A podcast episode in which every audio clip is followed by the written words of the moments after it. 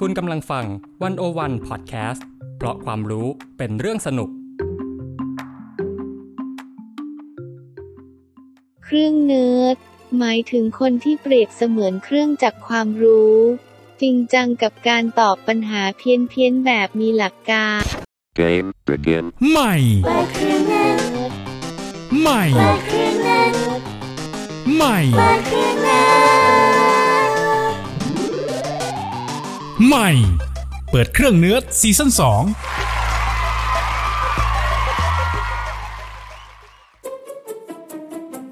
ในที่สุดก็กลับมาตามคำเรียกร้อง ของใคร ไม่รู้แต่เอาเป็นว่าเปิดเครื่องเนิร์ดกลับมาพบกันอีกครั้งกับคุณผู้ฟังที่น่ารักทุกท่านแล้วค่ะวู้และ season นี้คุณก็ยังอยู่กับอ้ายภาวันธนาเลิศสมบูรณ์เหมือนเดิม และจีนนรจยาตันจพัฒกุล เหมือนเดิม และนายกประยุทธ์จันทร์โอชา เหมือนเดิม ก็ต้องขอโทษด้วยแล้วกัน เอาเข้าจริง ๆ เข้าซีซั่นใหม่แล้วเนี่ย เราก็อยากได้อะไรใหม่ๆเหมือนกันนะในชีวิตนี้เนี่ย อย่างเช่นอะไรล่ะ อินโทรใหม่ เฮ้ยมีแล้ว เลือกตั้งใหม่ เฮ้ยรออยู่ รัฐบาลใหม่ น่าสนใจ และนายกใหม่ว่าแต่นายกใหม่ในใจจีนเนี่ยต้องเป็นคนแบบไหนกันล่ะอืมเอาจริง ๆ ก็ที่อยากได้ก็คุณสมบัติสูงอยู่เหมือนกันนะนะ เพราะว่าอยู่ทีสี่ปีเนี่ย อืมก็ต้องเป็นคนที่ทำงานได้ดีเนาะแต่ว่าหลักๆก็คงจะต้องรับผิดชอบต่อหน้าที่ต้องรับฟังประชาชน ซื่อสัตย์น่ารักน่าชัง แล้วก็เห็นแล้วสบายจิตสบายใจอะไรแบบเนี้ยอืมถ้าอยากได้สเปคประมาณนี้เนี่ยนะ เอาหมาเลยไหมเฮ้ย ได้เหรอเฮ้ยทำไมจะไม่ได้ล่ะ เฮ้ย จริงดิ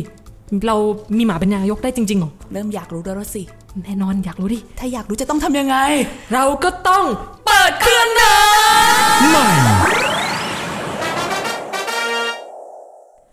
และเครื่องเนื้อของเราในวันนี้ก็คือ คุณพาทู เฮ้ย พาวันเอง พาวันจากกองบรรณาธิการดีวันโอวันดอทเวยังไงล่ะคะเอ้วันนี้เราอยู่กันสองคนเนาะใช่แล้วแล้วอ้ายจะมาเล่าให้จีนฟังก็คือเรื่องของนายกหมานในโลกไงล่ะคะเฮ้ย เอาจริง ๆ เนี่ยอยากรู้ว่าคนเราเลือกหมาเป็นนายกได้ยังไง ได้สิ แต่ต้องขอเคลมก่อนนะว่านายกในที่นี้เนี่ยก็คือนายกเทศมนตรี ไม่ใช่นายกระดับชาติอะไรขนาดนั้น ถ้าเกิดถึงขั้นนายกระดับชาติก็คงจะเกินไปหน่อยอะเนาะแล้วก็นายกเทศมนตรีเนี่ยเป็นนายกเทศมนตรีของชุมชนที่เราเรียกว่า unincorporated community ในสหรัฐอเมริกา ซึ่งตรงนี้ก็ต้องขอให้จีนอธิบายสักหน่อยแล้วล่ะว่า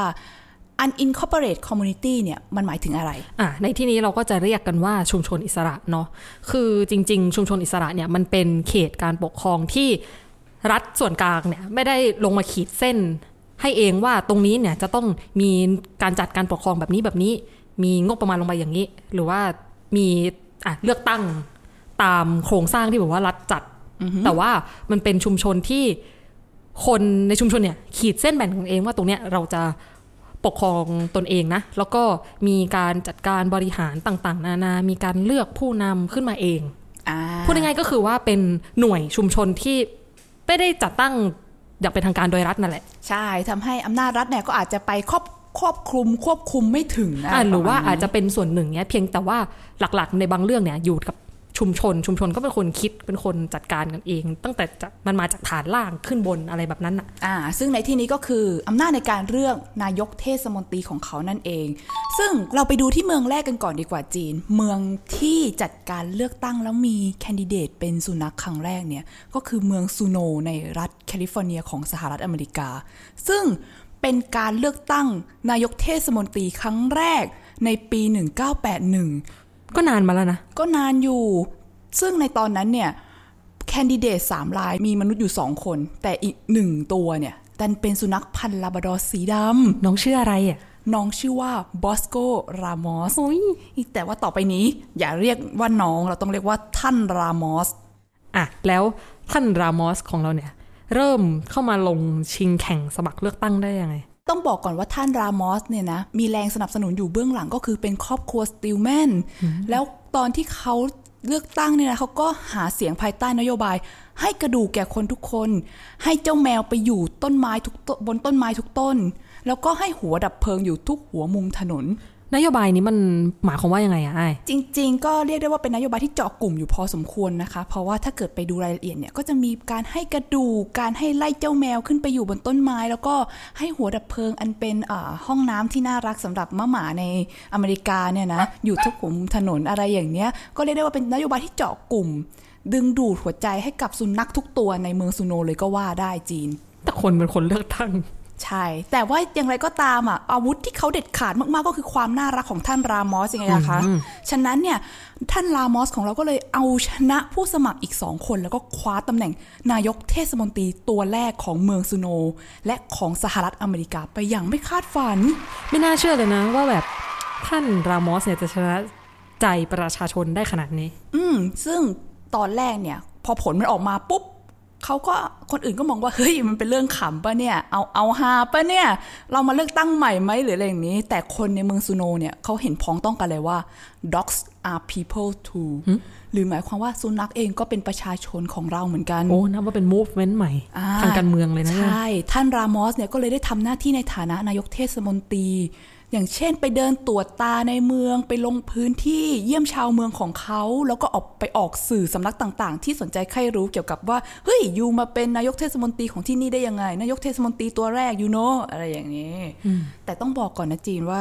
เทเส้นทางทางการเมืองของท่านรามอสเนี่ยมันก็ไม่ง่ายเหมือนกัน เพราะว่าอีกฝากหนึ่งของทวีป ของโลกเนี่ยเฮ้ยอีกฝากหนึ่งเลยเลยนี่เป็นแบบว่านายกเทศมนตรีในเมืองเล็กๆเองนะใช่ แต่ว่าในประเทศจีนเนี่ยมันดันมีหนังสือพิมพ์ People's Daily of เป่ยจริงในประเทศจีน ที่สนับสนุนคอมมิวนิสต์เนี่ยวิพากษ์วิจารณ์การรับตำแหน่งของท่านลามอสว่าเนี่ยดูสิสภาพความเป็นประชาธิปไตยในอเมริกานะทำให้คนกับหมาเนี่ยไม่ต่างกันเลย มันก็ต้องเข้าใจว่าเป็นช่วงของเอ่อ สงครามเย็นนะนะใช่สงครามอุดมเขาการก็ณ์สู้กันแบบว่าช่วงชิงว่าอุดมการณ์ของใครดีกว่ากัน ใช่ แต่ว่าก็ต้องบอกว่าในนั้นเนี่ยก็มีผู้สนับสนุนท่านลามอสอยู่ในประเทศจีนเหมือนกัน ก็คือเครือข่ายนักศึกษาผู้สนับสนุนประชาธิปไตยในต่างแดนเนี่ยก็หยิบยกท่านลามอสขึ้นนี่แหละขึ้นมาเป็นสัญลักษณ์แห่งเสรีภาพทางการเมืองของประชาชนว่ายูสามารถเลือกใครมาเป็นนายกของยูก็ได้เปล่าโอ้งั้นเออก็แปลว่าท่านรามอสเนี่ยนอกจากจะเป็นนายกเทศมนตรีที่เป็นหมาตัวแรกแล้วก็ยังเป็น เหมือนกับสัญลักษณ์แห่งการต่อสู้ทางอุดมการช่วงหนึ่งในยุคสงครามเย็นด้วยเหรอ ใช่จากหมาตัวเล็กๆในเมืองเล็ก ๆ เท่านั้น ซึ่งในด้านบทบาทของทางการเมืองของท่านรามอสเนี่ยนะ ท่านรามอสก็ได้ทำงาน ในฐานะนายกเทศมนตรีต่อไปจนถึงสิ้นอายุไขในปี 1994 แต่เรื่องราวของเขาเนี่ยก็ยังถูก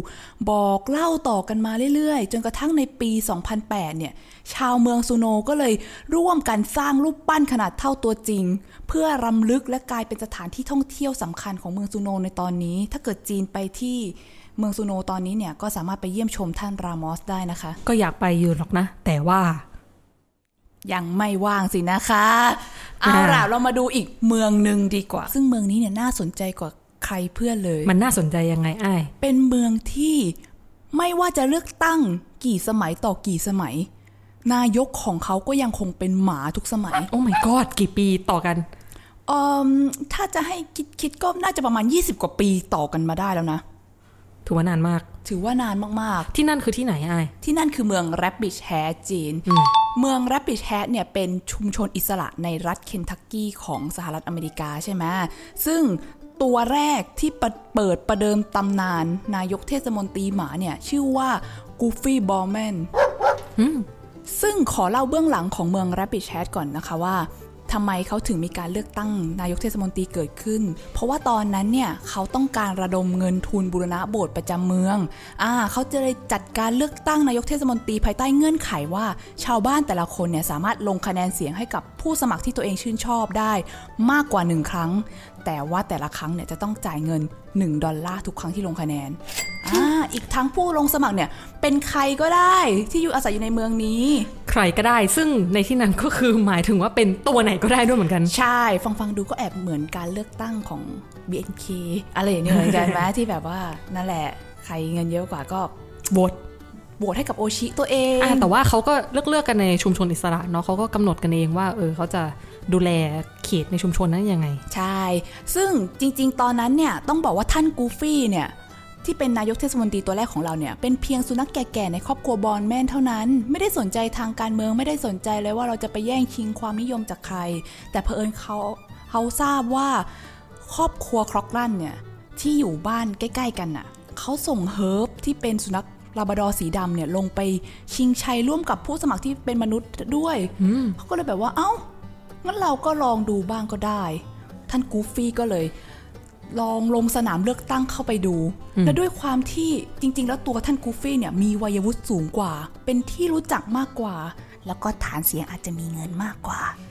ทำให้ท่านกูฟี่เนี่ยชนะผู้สมัครคนอื่นๆ ไปได้อย่างงดงาม และชาวเมืองก็ได้เงินทุนบูรณะโบสถ์มาเป็นจำนวนมาก เนี่ยครั้งนี้เนี่ยแหละที่เป็นใบเบิกทางสู่ความรุ่งโรจน์บนเส้นทางทางการเมืองของสุนัขในเมืองแรปปิดแฮดเลย เพราะหลังจากท่านกูฟี่เป็นต้นมาเนี่ยเมืองแรปปิชแฮดเนี่ยก็มีนายกเทศมนตรีถูกผูกขาดโดยหมามาโดยตลอดไม่มีแมวไม่มีอะไร แม้ว่า อาจจะมีคนพยายามส่ง กระต่ายนกหนูแมวมาชิงชัยก็ตามแต่ชว่านะหมาไม่ได้ไม่ได้อะแล้วต่อจากท่านกูฟี่เนี่ยในสมัยถัดไป ใครเป็นผู้ท้าชิงตำแหน่งอ่าผู้ท้าชิงตำแหน่งคนต่อมาเนี่ยเขาขึ้นชื่อลือนามมากเลยว่าเป็น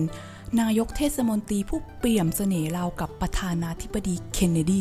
ระดับประธานาธิบดีเคนเนดีเลยเหรอ ใช่จำได้ไหมป้าที่เราเล่าให้ฟังว่าก่อนหน้าที่กูท่านกูฟี่จะลงเนี่ยมีครอบครัวครอกรันเนี่ยจะส่งเฮิร์บลงอืมที่เป็นสุนัขพันธุ์ลาบราดอร์สีดำอะหลังจากที่หมาน้องเฮิร์บเนี่ยเราพ่ายแพ้ให้กับท่านกูฟี่ในการเลือกตั้งครั้งต่อมาเนี่ย บ้านครอกรันก็ได้ส่งแคนดิเดตอีกคนหนึ่งที่เป็นรุ่นลูกของเฮิร์บ สดกว่าใหม่กว่า น่ารักกว่า มาลงเลือกตั้งเทศมนตรี หน้าตาดีกว่า เปรียบเสมือน JFK ใช่ ต้องบอกเลยว่าแต่เสน่ห์ของเขาเนี่ยเหลือล้นมากจนกระทั่งมีชาวเมืองเนี่ยนะบรรยายเลยว่าขนสีดำขับแล้วก็จมูกอันเปียกชื้นเนี่ยทำให้ท่านผู้นี้เนี่ยเปี่ยมเสน่ห์เหลือล้นราวกับประธานาธิบดีเคนเนดี ชื่อของเขาก็คือจูเนียร์ครอกรันนั่นเองค่ะ แล้วเขาก็ชนะใช่ไหมแบบว่าสองบ้านนี้ก็ต่อสู้ทางการเมืองกัน ใช่ เขาก็ใช้จูเนียร์เนี่ยก็ใช้กลยุทธ์ความแบบหน้าตาดีความสดความใหม่ไปหาเสียงไปทักทายชาวเมืองลงพื้นที่เป็นประจำทำให้สุดท้ายแล้วเนี่ยได้ความนิยมพุ่งสูงจนได้ชัยชนะมาครอง แล้วจะขอต้องขอบอกเลยว่าเสน่ห์อันเหลือล้นของท่านจูเนียร์เนี่ยยืนยันด้วยฐานะของนักแสดงนำในสารคดีความยาวกว่า 1 ชั่วโมง ในเรื่อง Animal Planet Dog Mayer โดย Jude Place แล้วก็ ทำหน้าที่เป็นโคศกของหลายมูลนิธิ อย่างเช่นโคศกของโครงการดูแลสัตว์เลี้ยงของมูลนิธิเพื่อนหญิงในทางตอนเหนือของรัฐเคนตักกี้ ซึ่งเขาเนี่ย ทุกคนก็จะจดจำเขาในฐานะที่เป็นสุนัขพันธุ์ลาบาดอร์สีดำที่สวมผ้าพันคอลายธงชาติอเมริกันอยู่บนคอ ทุกคนก็จะติดตาภาพนั้นมาจนตลอดจนกระทั่งเขาสิ้นอายุไขในปี 2008 ถือว่าเป็นหมาที่ มีประโยชน์ทางการเมืองมาก ๆ ตัวหนึ่งเหมือนกันเนาะใช่ท่านแล้วหลังจากท่านจูเนียร์ได้ขึ้นมา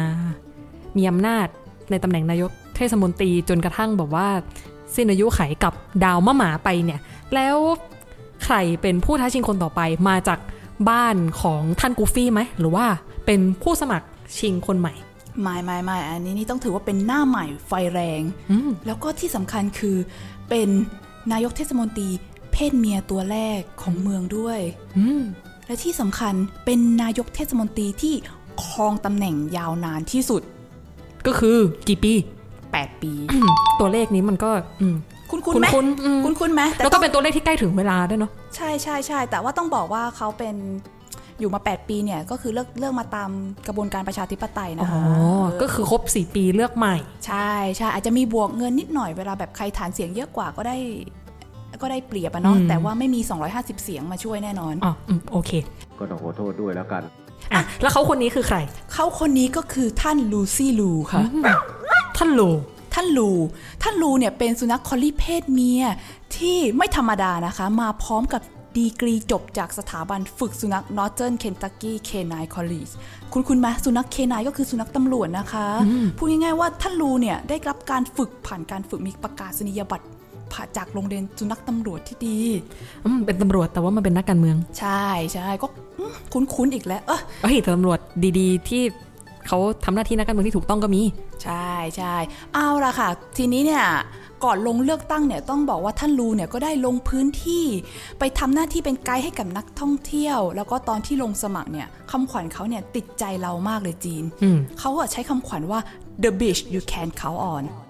หรือก็แซ่คืบนะ หรือก็คือสุนัขตัวเมียที่คุณไว้ใจได้อ่าด้วยความขวัญแล้วก็ความน่ารักแล้วก็ความแบบใกล้ชิดกับประชาชนเนี่ย ก็มัดใจคนจนได้คะแนนเสียงถล่มทลาย มีบันทึกเอาไว้เลยนะจีนว่าแบบยอดเงินที่ได้จากฐานเสียงของลูซี่เนี่ย สูงถึง 8,087 ดอลลาร์สหรัฐ หรือคิดเป็นเงินไทยราวประมาณ 280,000 บาทอืมก็ถือว่าเป็นจำนวนเงินที่เยอะเลยนะ ถ้าเทียบกับว่ามันเป็นการเลือกตั้งที่อยู่ในพื้นที่ที่ไม่ได้ใหญ่มาก ใช่ใช่ซึ่งลูซี่เนี่ยก็เป็นจุดสนใจทันทีหลังจากเข้ารับตำแหน่งก็ไปเดินสาย PR ให้กับชาวเมือง ไปรายการทีวี ปรากฏตัวบนเขาหนังสือพิมพ์ รวมถึงเดินทางข้ามน้ำข้ามทะเลไปออกรายการเพชรโชว์ที่ญี่ปุ่นด้วย ดังข้ามโลกอีกแล้วอ่าก็ได้รายได้เข้าเมืองอย่างเยอะ มากมายเลยทีเดียว อย่างไรก็ตามเนี่ย เวลามีเวลาว่างจากการเดินสายออกสื่อนะลูซี่ก็ยังทำหน้าที่เหมือนเดิมก่อนเลือกตั้งอืมก็คือออกไปเดินสายทักทายชาวเมือง ไปทำหน้าที่ไกด์ให้กับนักท่องเที่ยว เรียกได้ว่าเสมอต้นเสมอปลายนะ พอได้มีอำนาจแล้วก็ไม่เปลี่ยนไป อืมก็ยังทำหน้าที่ไปเรื่อยๆ จนสิ้นสุดวาระเนาะใช่แล้วก็ ท่านลูซี่เนี่ยยังติดอันดับเจ้าหน้าที่รัฐผู้มาจากการเลือกตั้งยอดเยี่ยมหรือ Best Elected Official ในดิตยสาร City Beast ในของอเมริกาเนี่ยติดต่อกัน 3 ปีซ้อน แล้วก็นั่นแหละ ด้วยความที่แบบ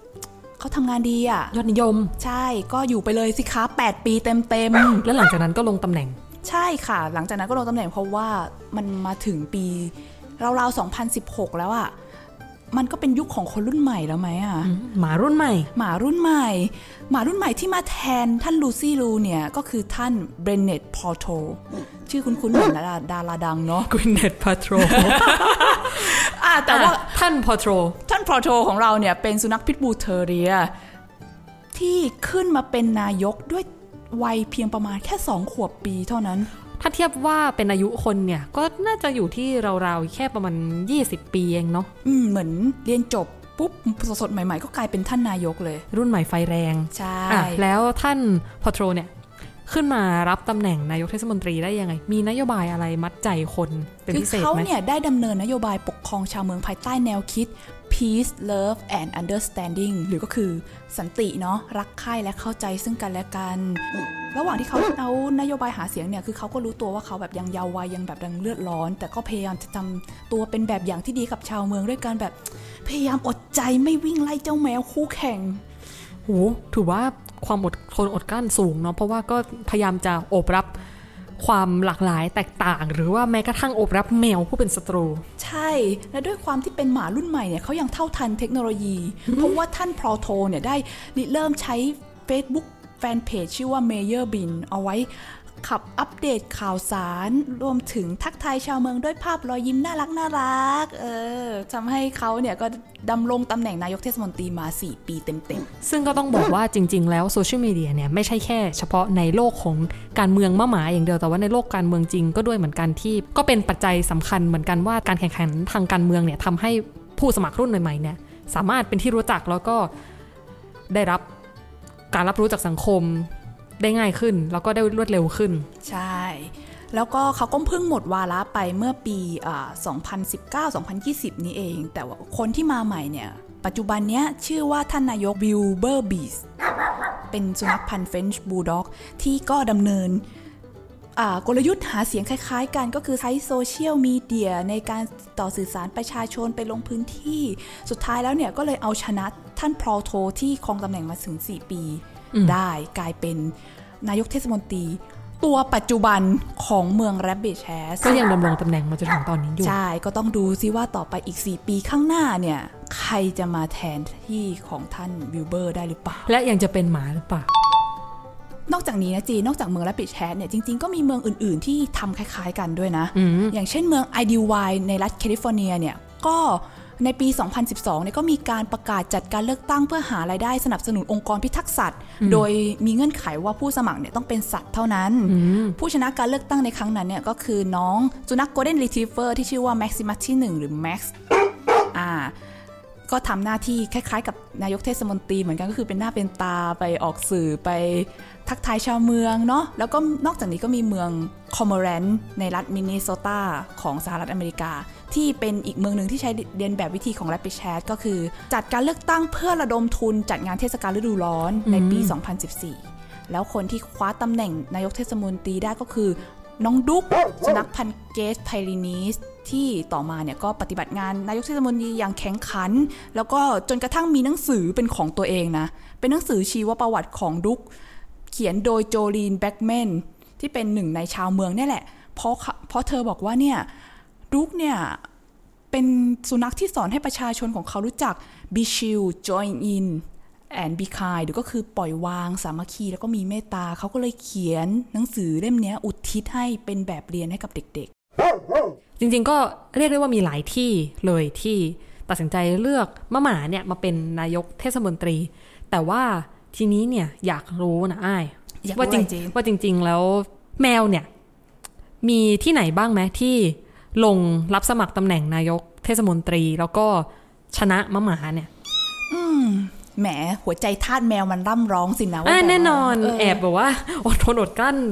ยิบยิบยับยับคันมือมานานแบบแล้วทำไมหมาเป็นได้แล้วแมวของเราจะเป็นไม่ได้สินะใช่ถูกต้อง ต้องบอกว่าก็มี เมืองที่มีแมวเป็นนายกเทศมนตรีเหมือนกันนะคะ ยินดีด้วยเย้ซึ่งก็คือที่ที่จาวกีนารัส阿拉สกาค่ะ ซึ่งเป็นชุมชนอิสระเหมือนกันอืมแต่ว่าต้องเคลมนิดนึงว่า มันค่อนข้างจะแปลกจากมะหมานิดนึง เพราะว่านายกเทศมนตรีแมวตัวนี้เนี่ยเขาได้รับการเลือกมาจากประชาชนที่ไม่ได้เป็นการเลือกตั้งที่เป็นทางการเท่าไหร่ อีกอย่างหนึ่งก็คือ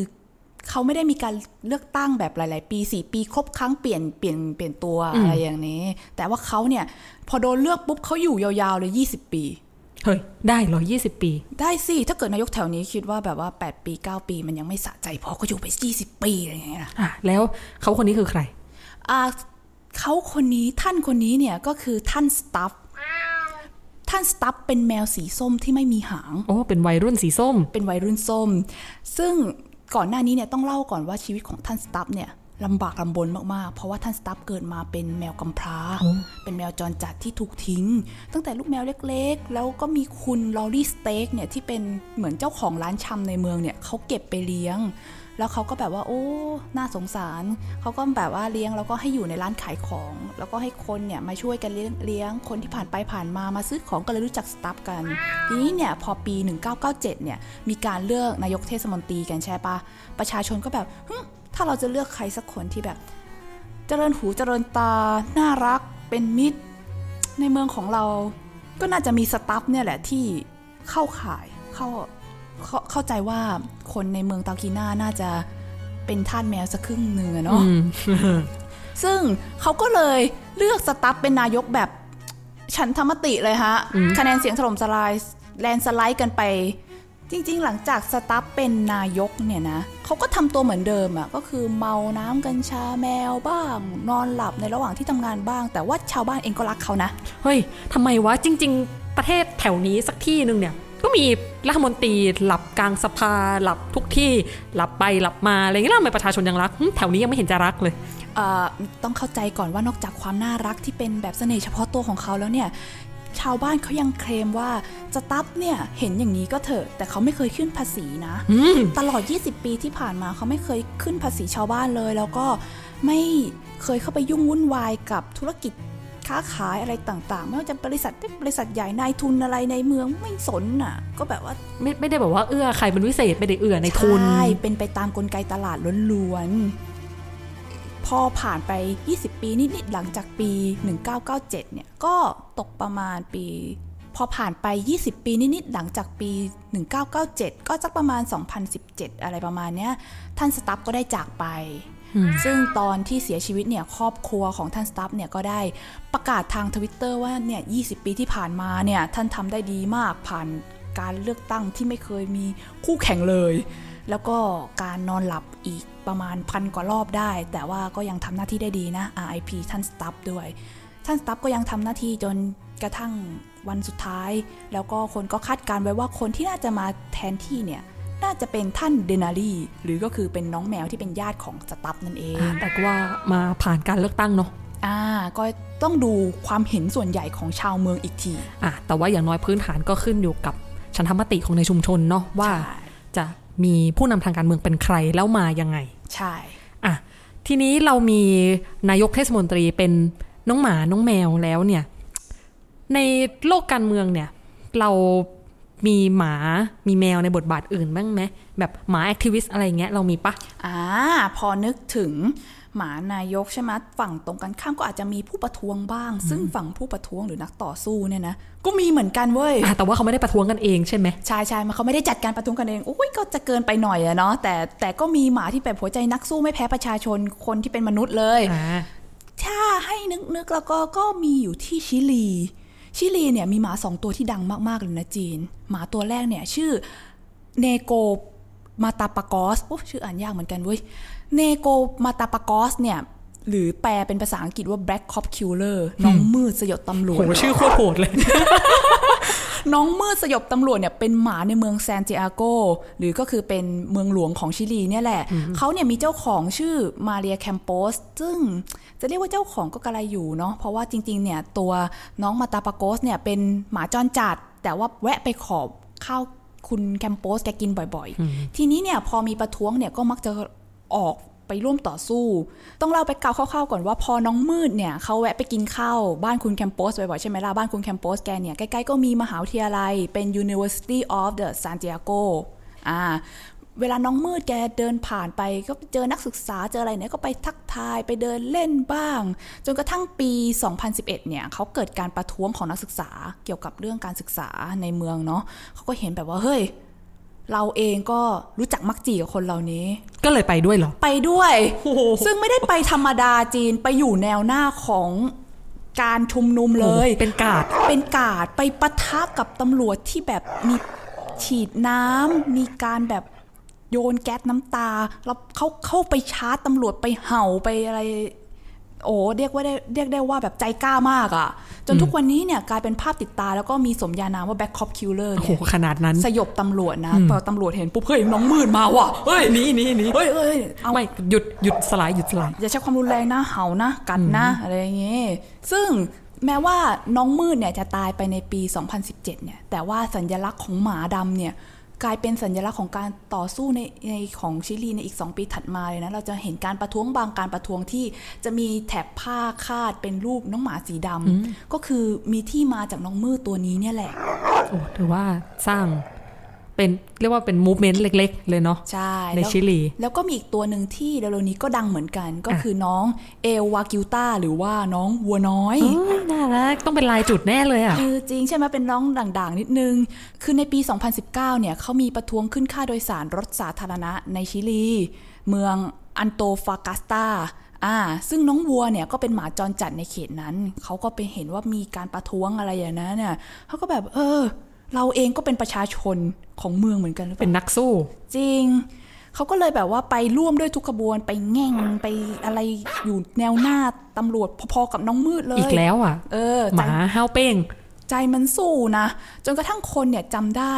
แล้วถึงขั้นชนะการประกวด The City Character of the Year Award ในปี 2019 ด้วยอืมก็คือตอนในชิลีเนี่ยเขาจะมีการประกวด character เมืองประจำเมืองในแต่ละปีใช่ไหม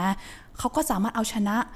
แคนดิเดตที่เป็นมนุษย์กลายเป็นสัญลักษณ์ของปีนั้นเลย เป็นขวัญใจของมวลชน ใช่ แล้วเขาก็ยังจริง ๆ ตอนนี้เขาก็ยังอยู่ร่วมทุกกะขบวนร่วมม็อบร่วมม็อบร่วมม็อบร่วมทุกม็อบเท่าทั้งที่มีโอกาสนะ เรื่องเล่าขำๆก็คือเมื่อไม่นานมานี้เนี่ย ได้ยินว่าน้องเองเนี่ย โดนลูกหล่นกระสุนยางอืม จากตำรวจอะแหละจนบาดเจ็บ แต่เผอิญว่าเขาเป็นหมาจรจัดไงอืมเขาก็แบบไม่ยอมให้คนจับไปหาหมอง่าย ๆ คนก็แบบ โอ้ทำยังไงดีเป็นห่วงน้องก็เป็นห่วงเขาสุดก็ท้ายก็คือ จัดม็อบปลอม โอ้คนเนี่ยมารวมตัวกันจัดม็อบปลอม เพื่อที่จะหลอกน้องให้ไปหาสัตวแพทย์เพราะว่าน้องหมาชอบม็อบใช่เนาะแล้วเข้าใจว่าตอนนี้น้องวัวน้อยก็ได้รับการดูแลโดยสัตวแพทย์เรียบร้อยแล้วนะคะ นอกจากชิลีก็มีอีกที่หนึ่งที่ดังเหมือนกันก็คือที่กรีซ มีหมาสองตัวที่น่าสนใจตัวแรกก็คือน้องคาเนลลอสหรือที่แปลว่า cinnamon นึกภาพสีน้ำตาลน้ำตาลโอ้ยหน่ารักสีน้ำตาลอีกแล้วอะน้ำตาลหน่อยเนาะเป็นหมาจรในเอ่อมหาวิทยาลัยเทคนิคของเอเธนซึ่งในช่วงปี 2007 เนี่ยเขามีการประท้วง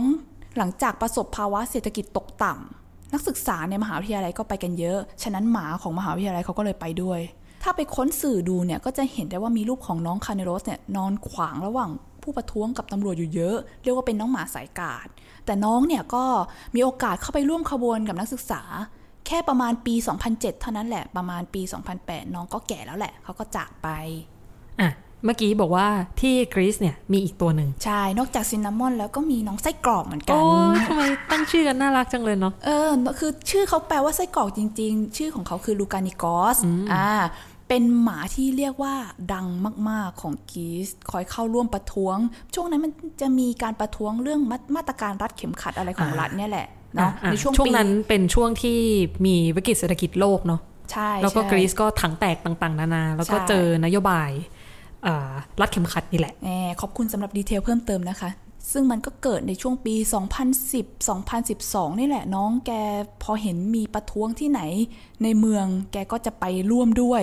ซึ่งจุดเด่นของน้องเนี่ยมีอยู่ครั้งหนึ่งที่เป็นเรื่องเล่าสำคัญก็คือในปี 2011 เนี่ยมีการปะทะระหว่างประชาชนกับตำรวจนอกเครื่องแบบ ซึ่งโดยปกติแล้วเนี่ยน้องหมาก็มักจะจดจำตำรวจ จากเครื่องแบบใช่ไหมอ่าเพราะว่าชุดก็ชัดเนาะเออตำรวจคุมฝูงชนก็จะต้องมีแบบว่ามีมีโล่โล่มีมีกกระระบบอองงใส่ชุดสีดำๆแล้วก็ยืนกันเป็นแผงใช่ถือโล่ใช่แต่พอมานอกเครื่องแบบทุกคนเหมือนกันไปหมดอะน้องหมาจะรู้ได้ไงว่าควรจะปกป้องฝั่งไหน ซึ่งเขาก็เลยมีเรื่องเล่าว่าเนี่ยน้องไส้กรอกเนี่ยตอนแรกก็งงๆอยู่ แต่สุดท้ายเนี่ยก็เลือกถูกฝั่งเลือกเข้าไปปกป้องประชาชนเพราะ เพราะว่าเขาเห็นว่าฝั่งประชาชนเนี่ยเป็นฝ่ายฝั่งที่กำลังถูกทำร้าย อ่าพอมีการแบบปะทะมีการถูกทำร้ายเกิดขึ้นเนี่ยก็เลยแยกออกว่าเอาละนี่คือตำรวจนี่คือประชาชนแต่ว่าไปตำรวจก็มีภาพติดตาประมาณนั้นนะเนาะอืมอืมก็ช่วยไม่ได้นะใช่แล้วก็ในปีเดียวกันเนี่ยหลังจากเหตุการณ์ครั้งนั้นเนี่ยในปีเดียวกันน้องก็เลยได้รับการเสนอเข้าชิงชื่อบุคคลแห่งปีในนิตยสารไทมส์ด้วยโอ้เท่ไหมดังอยิ่ยู่งเหใหญ่มือนกันนะนะ แต่ว่าน่าเสียดายที่น้องก็อายุสั้นอยู่ในปี 2014 เนี่ย น้องก็หัวใจหยุดเต้น อ่า ซึ่งแม้ว่าจะมีคนบอกว่าเป็นการจากไปตามอายุไขตามเหรอายุไขอาจจะแบบว่าเป็นเหตุเป็นเรื่องปกติ แต่ก็คนมีคนสมมติฐานว่าระหว่างที่น้องไปเข้าร่วมขบวนเนี่ย ก็ไปโดนแก๊สน้ำตา ไปโดนลูกหลงอะไรบ้าง มันทำให้น้องอายุสั้นหรือเปล่า ใด ๆ ก็คือเรื่องเล่าของน้องเนี่ยก็ยังมีคนจดจำอยู่เสมอ เพราะว่าก็มีศิลปินไปทำกราฟฟิตี้อยู่ในเมืองของน้อง เป็นรูปหน้าน้องใหญ่ ๆ บนกำแพงในถนนที่เด่นๆของเมืองอะเนาะแล้วก็เขียน กำกับไว้ว่า all dogs go to heaven หรือหมาทุกตัว ขึ้นสวรรค์ ได้ไปสวรรค์แน่นอน เป็นไงจีนพอฟังเรื่องของหมาเป็นนายกหมานักต่อสู้และเรารู้สึกยังไงบ้าง ว้าวไหมว้าวไหมจริงๆก็มหัศจรรย์เหมือนกันนะที่ จริง ๆ แล้วการเลือกตั้งมันนำพาอะไรที่ขำขันขึ้นมาได้ อ่าอ่าอย่างแบบใครจะไปคิดว่าวันหนึ่งแบบ